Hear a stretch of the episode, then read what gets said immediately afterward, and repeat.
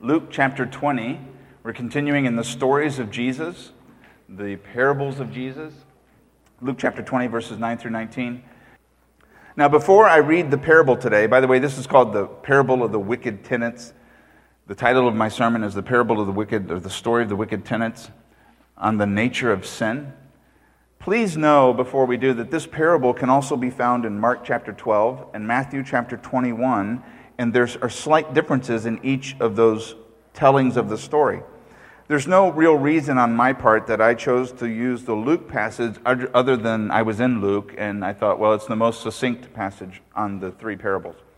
But my observations, the observations that I'm going to be making today about what I believe are true, have come and have been harmonized with all three parables, just for you to know. So you can read those later if you want, but it would be true no matter which parable you read.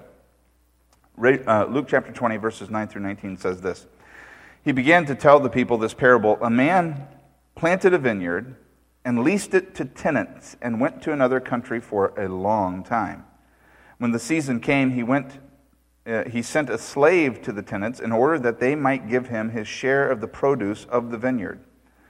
But the tenants beat him and sent him away empty handed.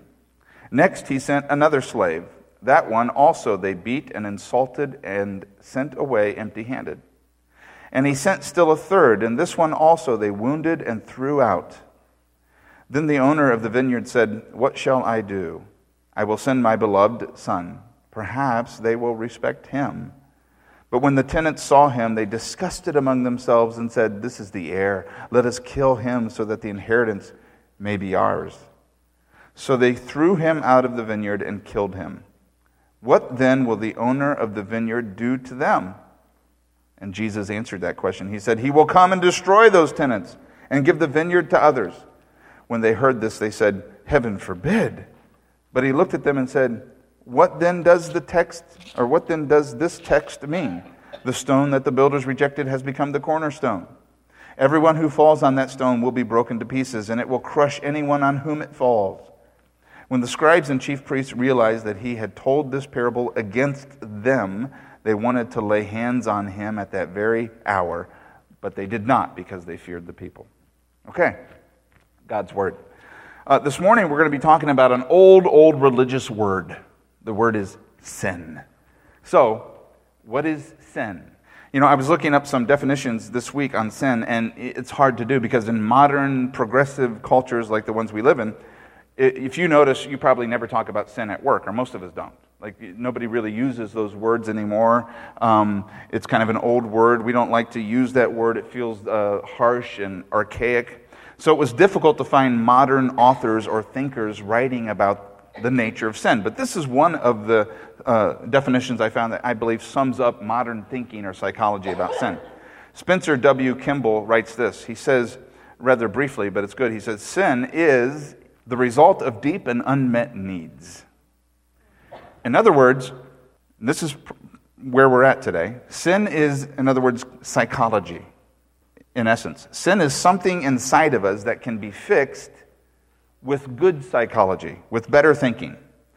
And, and by the way, that's one way to understand the world around us. And many of us understand our world that way. We're raised in homes where that's how we talk about other people and what they do. It's a way that I think even we give grace to one another. You know, we give emotional leeway to, to other fellow human beings because we realize that sin is psychology in some ways. And you know, we say people have bad days, right? So give them a little grace. People, all of us have stresses and anxieties and unpaid bills, and, and people have been harmed in childhood. You know, there was a big push against bullies, and now there's a big push about not bullying bullies because they've been hurt as well, right? And that's the, we're peeling back the psychology. All of us in here have had relationships that have hurt us. That causes us to hurt others. Some of us had a teacher say something to us, maybe like, You're dumb, Donnie. And, you know, it sticks in our head or there was a bully in school or in, in grade school. And it affects us. All of these things are talked about. And, and I can enter into some of that and even agree with most of it. But really, is that sin? Is that what the Bible talks about sin? Is that why we, we hurt God, and, and by trying to hurt Him, we also hurt other people? Is it psychology? Or is sin much deeper and much stronger and much darker and much more sinister? Because the Bible doesn't really talk about psychology. right? We don't know why the prostitute was a prostitute, the tax collector was a tax collector, right? We would have done that. But the Bible does talk a lot about the human heart. And here's what it says about the human heart it says the human heart is evil, only thinking evil all the time. Before the flood and after the flood, it says that. The Bible says that our heart is at enmity with God. You know that word? Enmity means we're, we're an enemy against God, which means it means that in our heart, in our natural heart, in our natural mind, we hate God and we really want Him to leave us alone. In our natural mind, in our natural hearts, we wish that God would die and we could be God. The Bible says that we're not just struggling, wounded, well intentioned, loving children, kind of messing up, but we're looking for a hero to save the day. No, no, no. The Bible says the way to understand who we are is that we, we hate him and we, we, want, we want to fight him and we want to kill him because we want to control the story. I want to be the hero of the own story, my own story that I create. And if you're sitting there this morning and you say, you know, I'm not sure I can agree with that, that too is proof of sin. I got you. Because sin won't even allow you or I to admit it, it covers that up as well. We are not, here's what I want to say we are not at the core good people who do bad things from time to time. That's psychology. At our core, we're utterly evil, utterly vile, and we hide that from one another by adding on good things. You see, the nature of our flesh is bad. It doesn't mean that people always do bad things.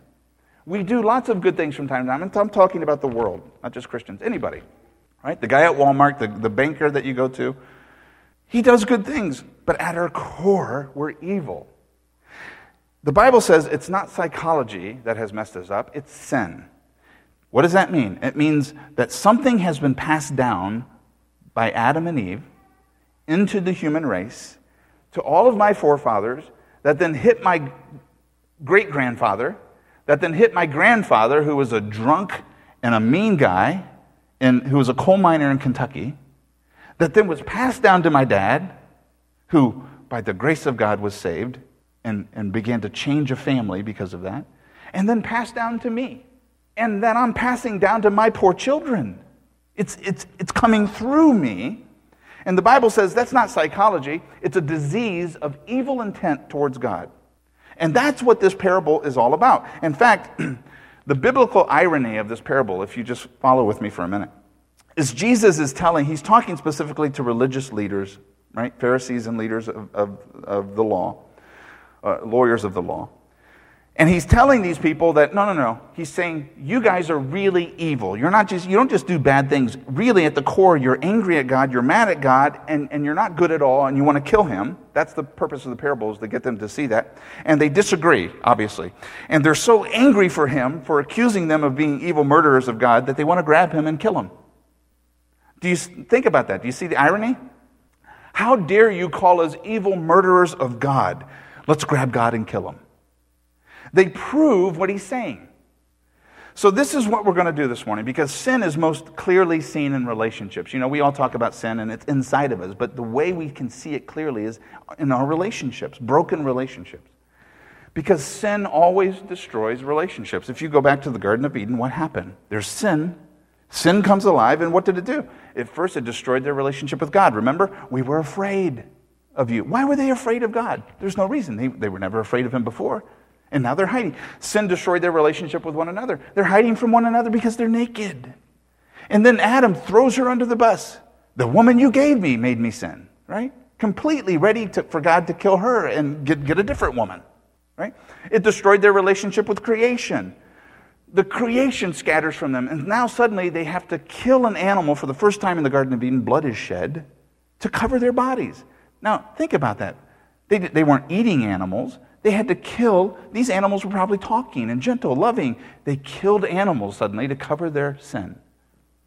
And Adam lived for 930 some years, right? So just think how many animals he killed, you know, over the decades to cover himself. So all of the relationships now are messed up because of what was inside of them. So this is what we're going to do today with the parable. We're going to talk about the tenants because we'll get to this later, but we're the tenants. But we're going to see sin in their relationships. And there's three primary relationships in this parable. There's the relationship that they have with the owner of the vineyard, there's the relationship that they have with the various slaves or messengers that come to them, and there's the relationship that they have with the owner's son. And how do they do in those relationships? Before we do this, please note, because good hermeneutics is important, there is an immediate translation and impact on the hearers of these words in Jesus' day. All three gospel accounts tell us that the religious leaders that Jesus is talking to specifically with this parable all recognize that Jesus was talking to them about them, and that's why they wanted to kill them. So, if we know that what the immediate message is, let me put this on the board. These are what the immediate translation was for them if you lived then. The vineyard would have been the kingdom of God, meaning the specific nation of God. The landowner is obviously God. The tenants, they knew they were talking about them, the Jewish religious leaders. The prophets, the slaves, the messengers that Jesus sent were the Old Testament prophets all the way up to John the Baptist that they kept killing when they came with word. And then finally, the Son was obviously Jesus Christ. But this parable has a secondary audience and a secondary application as well. And you might say, well, how do you know that? Well, because we're reading it. That's why. We're reading it. There's lots of things that Jesus said specifically to people around him that we'll never know. The fact that we're reading it means that there must be an application beyond the specific crowd he's talking to. Do you amen that? Because obviously Jesus isn't telling a story for us to look out at as another party and just gloat over the people he's being mean to. It wouldn't be in there for that reason. 1 Timothy 3:16 says all scripture is God-breathed and useful for teaching, rebuking, correcting and training in righteousness. So Jesus wanted us to hear this parable as well, and therefore it's in three different gospels. So this is how I'm going to translate, correlate the main players of the parable for us today. And I think, I think, I pray that God would agree with this because it's obviously the same meanings happen. For us, the vineyard, in, I'm going to include the entire kingdom of God, everything that God owns and has created. The landowner is still God, obviously. The tenants are humans, all human beings, Christian, non Christian, like just people. Garden of Eden stuff here. We're all tenants. The messengers are, yes, prophets, but I say more than that for us today because most, most of us say, what, what prophet? The prophets are prophetic words, prophetic people, prophetic events. Okay? And I'll explain that later. And then the Son is the same Son, Jesus Christ. Okay, so that's our meaning today. Now let's get into the story. What the first point is that the tenants have a relationship with the landowner. What is that relationship like? Well, here's what I've said the tenants are human beings, okay? So if God is the landowner, what does that mean? The landowner, what? He owns the land. the landowner has created everything. The landowner, it's his investment, not ours. It's at the risk of his capital, not mine. Um, the Bible wants you to know that there's no story, in other words, without God giving us a story. Right? I don't have a story, it's His. Everything is initiated by Him. There's no tenant unless there's a landowner, is there? It's impossible to have a tenant without a landowner. It all, in other words, begins with God, initiated by God. So now, what is a tenant? And you can look this up historically, but I'll tell you what a tenant is. A tenant, first of all, occupies the space that the landowner has given him. And then the tenant does two things primarily. A tenant does what the landowner asks him or her to do, right? Easy. And the tenant does that at the pleasure and profit of the landowner. Now, does that, that make sense? It's really simple. A tenant, in other words, a tenant first says, Imagine if you're a tenant. The first thing you say is, Okay, thank you, I'm here, what do I do? Tell me what to do. What do you like to have happen? What do you not like to have happen? You have water here. Do you want it to go to the grapes? Do you want it to go to the orchard? What do I do about these crops? How do I take care of these animals? Right? Tell me how to tend your land. That's the first thing a tenant does. And secondly, a tenant believes and thinks with all of the knowledge that they have that all of this they are tending is at the pleasure and profit of the landowner. In other words, it's not for them. They don't get it. And there's an exchange here that's true for every human. It's a biblical exchange. That I get to exist, I get to have life, and I get purpose and meaning through him by his word, and it's for his glory. Man's chief end is to what? Glorify God and enjoy him forever. And that was Eden. What did they do? They were glorifying God, enjoying him forever. They had purpose, they had relationship.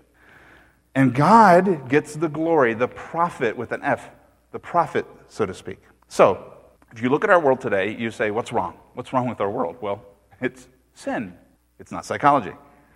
Now, we're not told explicitly how they felt about the landowner, but we know how they feel about the landowner after he leaves by how they act.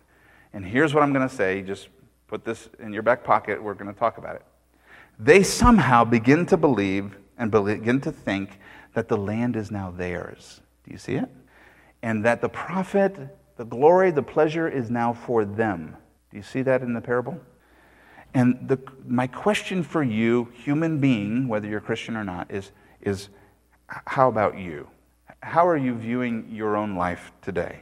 Because you have a life, right? You have, most of you have a marriage, most of you have a job, most of you have a vehicle, most of you have children in here, most of you have a home. Even beyond the stuff of your life, you have an emotional life that's yours. You have an intellectual life that's yours. You have a will, right? You're autonomous. You have feelings. You have things that you want to happen. You have a heart. You have a mind. You, you probably have some money. You have plans. It's a huge thing to talk about in our culture is that you have dreams. Okay. You have all of those things. And my question to you is who is the owner of those things?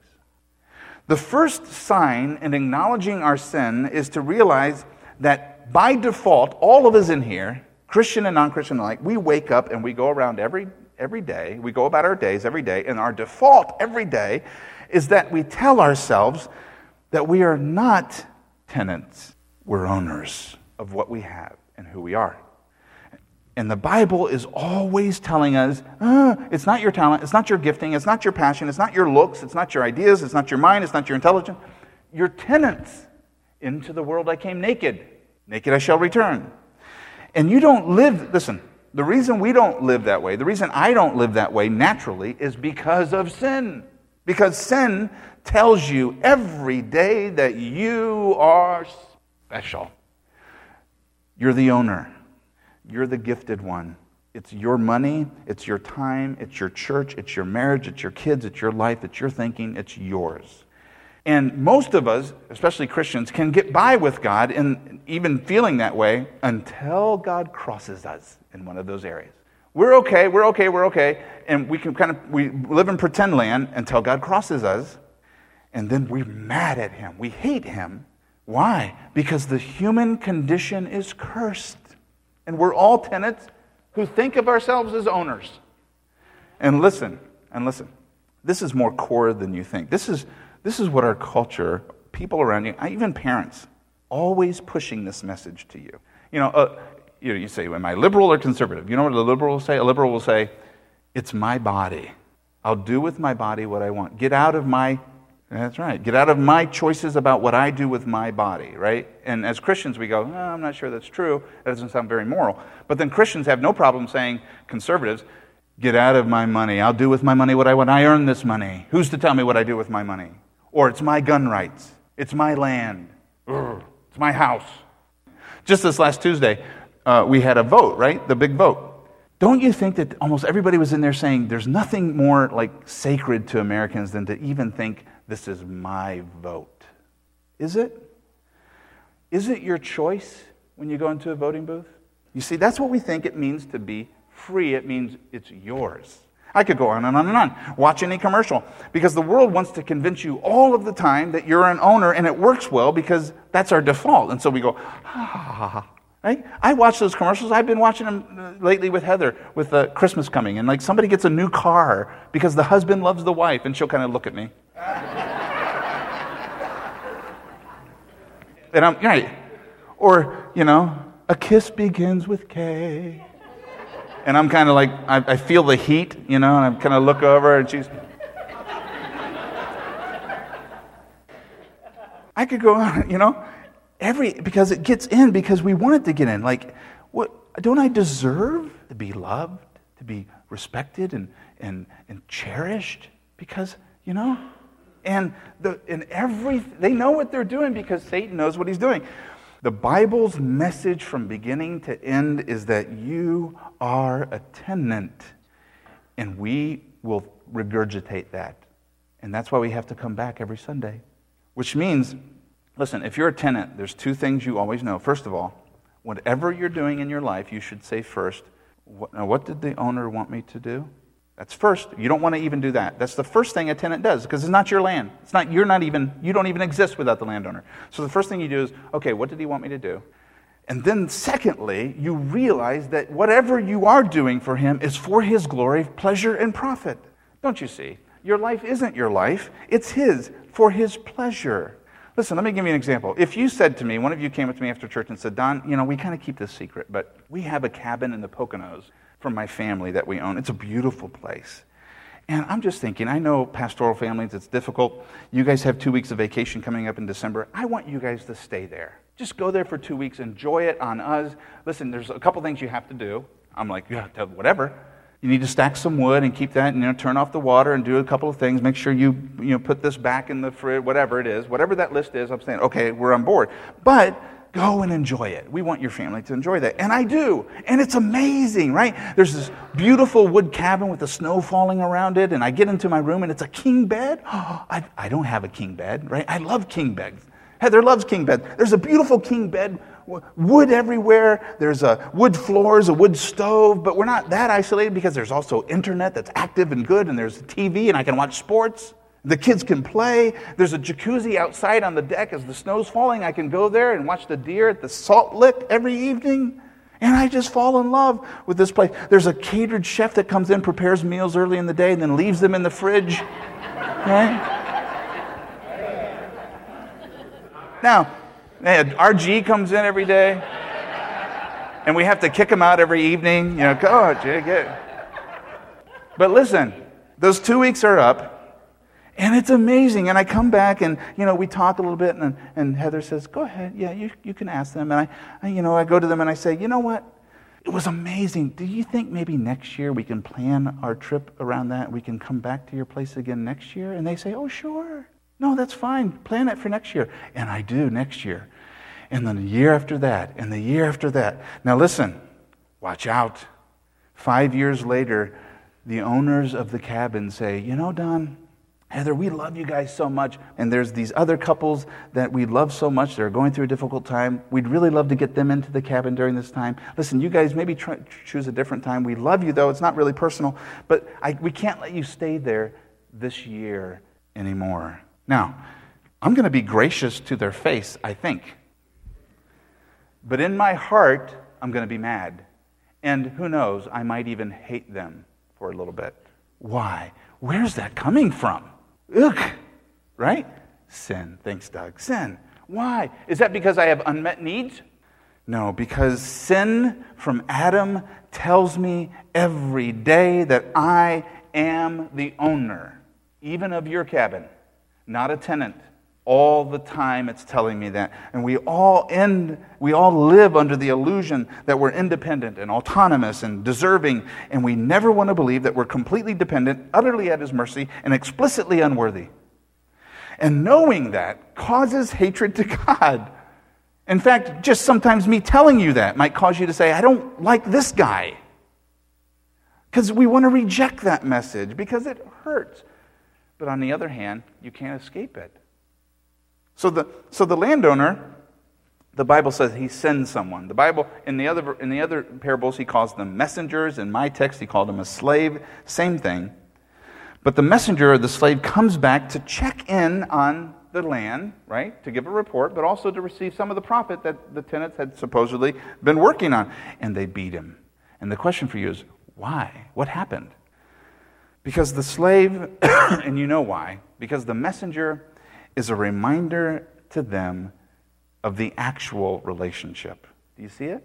The, just the fact that there is a messenger reminds them that there's a landowner and that they're tenants. And you know what? For all of us, it's easier to just beat up the messenger and pretend that we're owners than to face the messenger. Welcome to the human race. Which brings us to our second relationship, which is the tenant's relationship with the messengers, which I just started to talk about. Now, here's the great thing about God is he knows who we are, he knows our condition, so it's okay. Like don't feel scared that God knows about our sin today. That's why he's sending messengers. He's sending messengers, and those messengers means they could be actual people in our lives, they could be events in our lives, or they can be circumstances that happen into our lives, that come into our lives, but all of them come to do the bidding of God to remind us of our true hope, which is the landowner. Now, let me define it further. A messenger comes to remind us what? The same two things that we're not doing. A messenger comes first to say, You can't just do things your own way. There's a landowner. And secondly, they come to say, And this isn't yours, guys. The profit I need to go give to the landowner. You see? The two things we don't want to admit is why the messenger comes. In other words, they remind us that we're not owners. They come to reestablish the garden relationship. God, in His mercy, does not leave us alone in our sin. That's the story of the Bible. Out of His love, He sends messengers after messengers after messengers after messengers to help redirect our lives back to Him, and He is our only hope, our only opportunity for peace and purpose and profit. Amen? Now, because of our condition of sin, listen to this, we'll never welcome messengers. Because you have sin in your heart, you will never welcome messengers. Now, listen, it doesn't mean you'll hate them. You will as a non Christian, and even as a Christian, you may, as an immature non Christian, or as an immature Christian, you might hate them. I'm telling you, as a mature Christian who's been dealing with this stuff for 20 years, when messengers come into my life, I have to immediately spend a lot of time with the Holy Spirit so that I, but, that I don't hate what's going on. But still, my default is to hate the messenger. That's right. Now, let, now listen. Who is the messenger? And I've already said it could be it could be a pastor. It could be a pastor, an actual prophet who comes and tells you the word of God to redirect your heart back to God. But it could also be a friend. It could be a friend who tells you the truth over lunch when you don't want to hear it. And you have a choice. And many of us will dump the friendship. It could be more it could be a grandparent. It could be a mom or a dad, and you get to go in college and you run from that message. It could be a Christian counselor, and you have a choice. Do I listen? Do I work through this? Or do I simply just say, this, forget it, I'm, I want a different counselor? You see? But more than that, it could be people, yes, but it could also be an event. It could be cancer. It could be a heart condition. It could be a bad back. It could be an adoption process where you know that God is telling you what to do in this adoption process, and yet it still goes south or you even get the child, and it's awful for your family. It could be a death, it could be a brother or a sister who dies, or a parent, or a grandparent, or a little baby. It could be your marriage when it falls apart. It could be the loss of employment, or, or it can be consequences of sin, right? You could be out in the garden one day thinking everything's great and it's your day and it's your garden, and you cut your foot, and now it's infected. That's a messenger of God reminding you? Self inflicted wounds. But here's the consistent thing. Here's how you know it's a messenger. Because all of the messengers tell us the same thing. What do they tell us? If we listen, by the way, we hate the message, but here's the message. It's really simple. Are you ready? You're not an owner. That's all it is.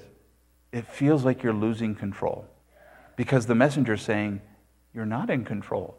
You see? Life is out of control. We can't really call the shots, even though we thought we could. We can't. There is a landowner. Listen, if you came to me, if, a, if somebody going to college, a kid came to me and says, listen, tell me, tell me everything that I can do correctly so that I don't hurt myself in life. I could probably come up with that list.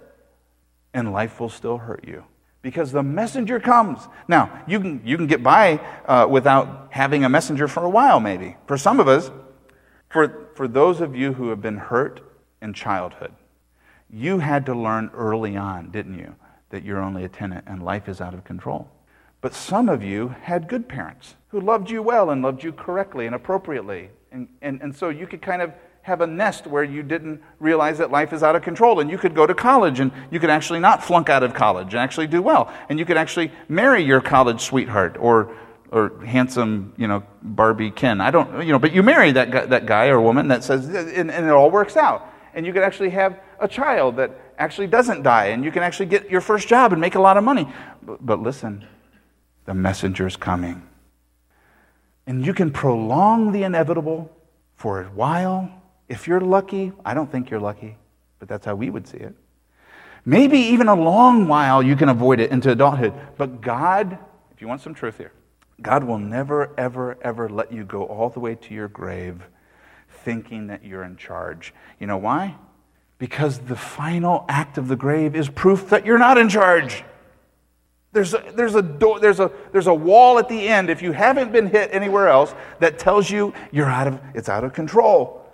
I always laugh at these really, really rich people who are, I forget the name of cryogenics or whatever. It's like, even there, they're like, well, maybe I'll freeze my body. And I can get through the wall on the other side in 100 years, and, and they'll know how to conquer death. Crazy. A messenger will come into your life at some point in your life, and for many of us, many times in our lives. And the messengers are saying the same thing. You're not in control. It was never yours. Nothing was ever yours. All of the things you had aren't really yours, not even your own life. And the reason God keeps sending messengers is to break through our sin nature, our self disillusionment, to get us to give our lives back to God. Because if we don't give our lives back to God, what happens? He says, Fine, it's your life. And a life without God is what? It's still eternal, isn't it? But it's eternity in hell. Because what is hell? Forget fires and guys in red tights with the pitchforks. Listen, here's what heaven is. If you're going to heaven, it's as if God is saying to you, My will be done in your life. In other words, the way to heaven is through your submission and acceptance of what God has done for you. God's saying, My will is being accomplished in your life. Through submission, God's will, through my acceptance, God's will is accomplished. I get into heaven. Hell is simply God saying, Your will be done. It's defiance. It's, it's unwilling to submit. It's Frank Sinatra, I'll do it my way. And God says, Okay, your will be done.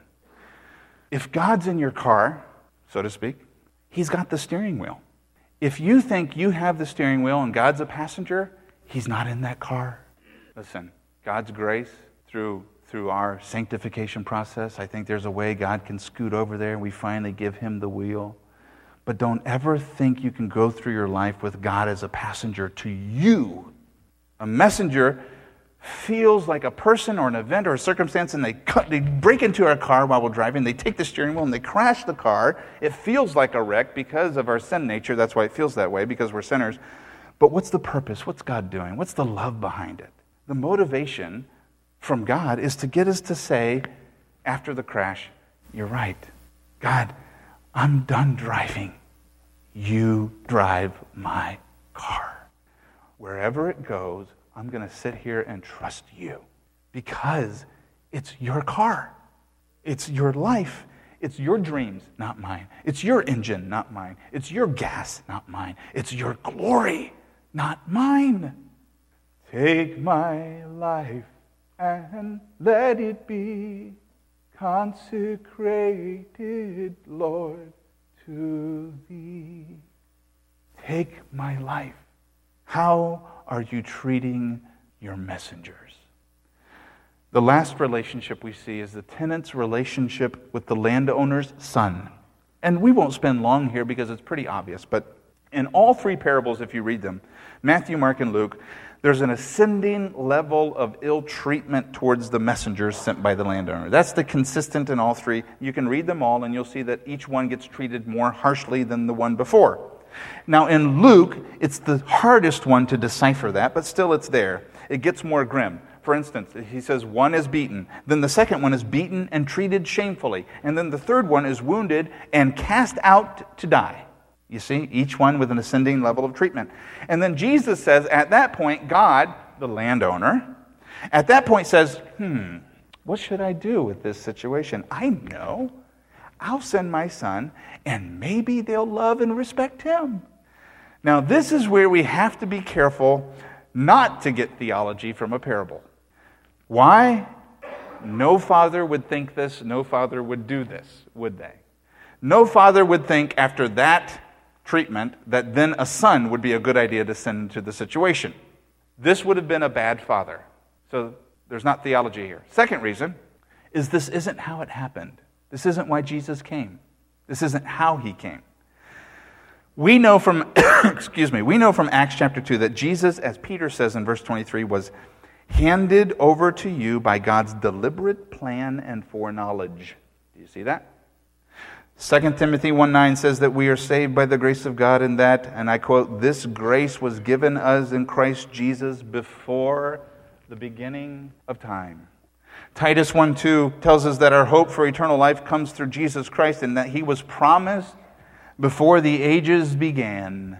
So don't get your theology about why God sent his son in this scripture. He wasn't kind of a well meaning, ignorant father who thought maybe it would work out if he sent his son. Jesus knew why he came.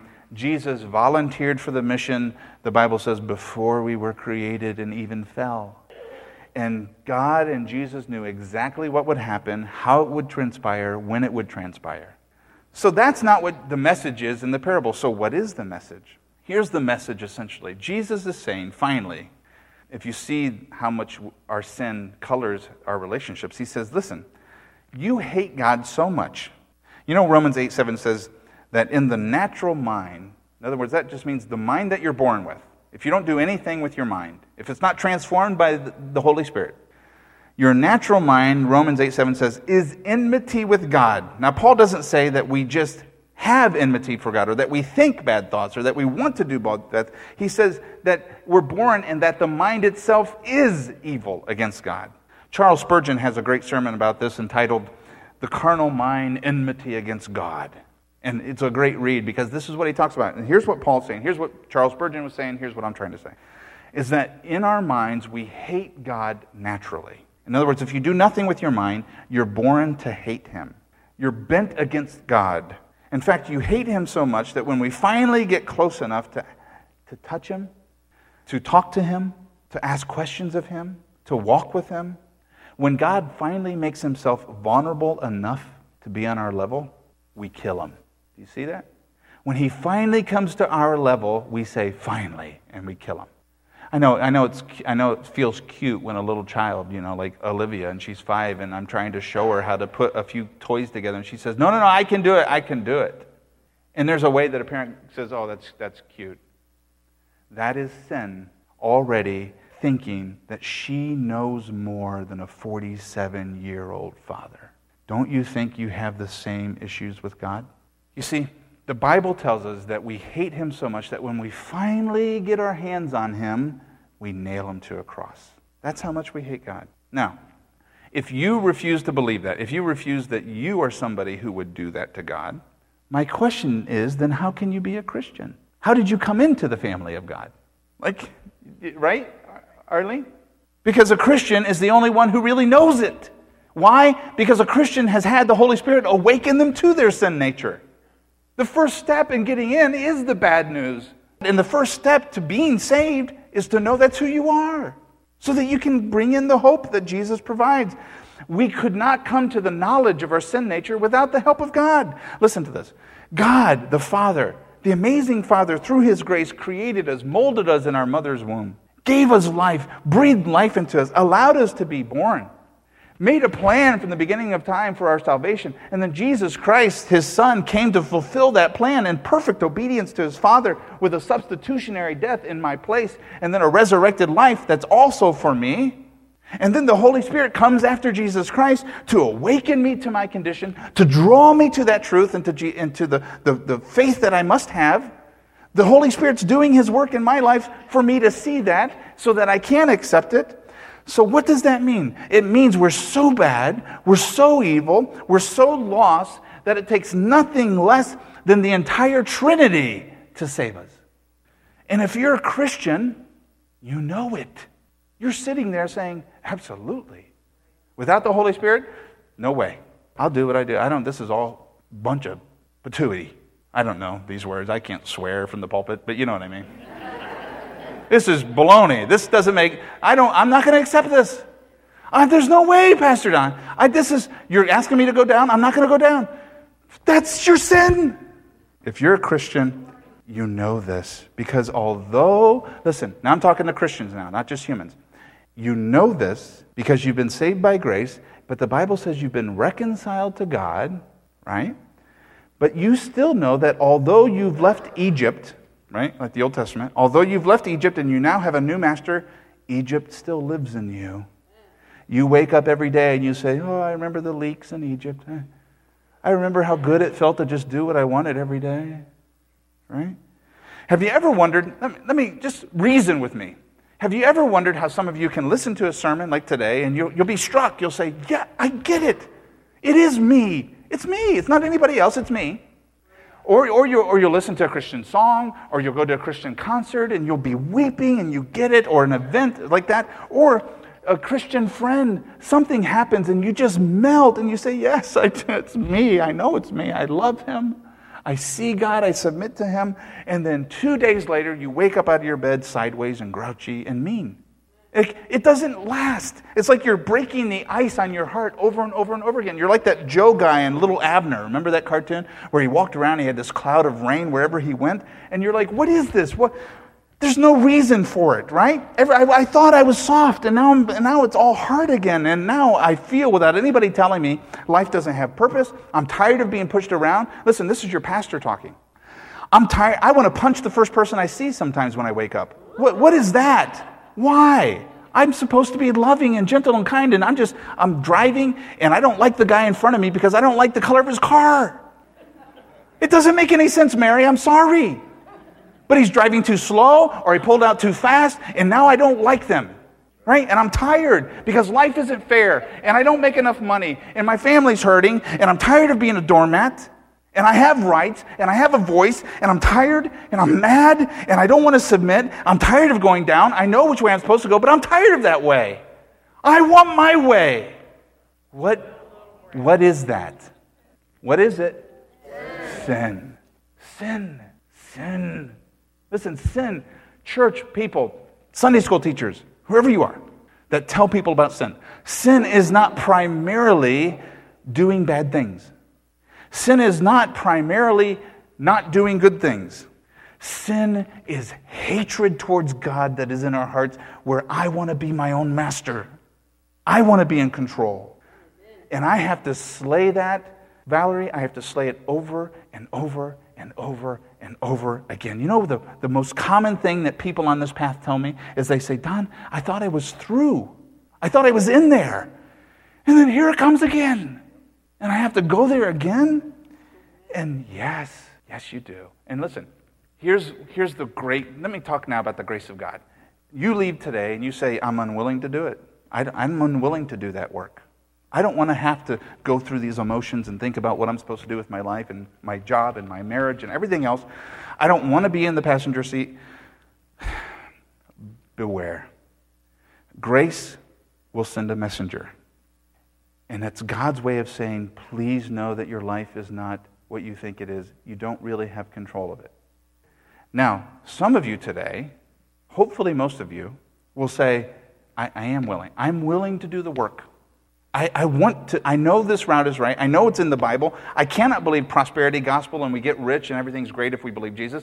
I see that it's not true. I'm going to go through. I'm going to go down. I'm going to submit. It's not about me, it's about God. Okay, amen to that. But listen, you know what? You still can't do it. This is what I want to, to say to heal your heart. This is why Jesus came. Because no matter how hard you try, you can't slay the sin nature completely. And Jesus Christ comes. And what's the cross about? What is the gospel? The gospel is there's a moment in history, history where God either kills the haters or the haters kill him. And all of the angels are standing at the ready with their swords drawn. Just give me the word. These haters of God will slay them. Just give, just give me the word, God. Just give me the word. I'm coming down. I'm going to slay. And, and the choice is there for Jesus. And Jesus said, No, no, no. I would rather God be killed than the haters be killed. And we say, Okay, wow, okay, I get that. But listen, let me go even deeper than that. God didn't kill the haters, but he killed the hatred. And he killed the hatred by allowing the hatred to kill him. Can, can you go there with me? Listen to this. The hatred that slayed Jesus was slayed itself by the slaying of Jesus. That's the gospel. Ephesians 2, verses 15 and 16 says this His purpose was to create in himself one new humanity out of the two. How does he do this? How does he make peace?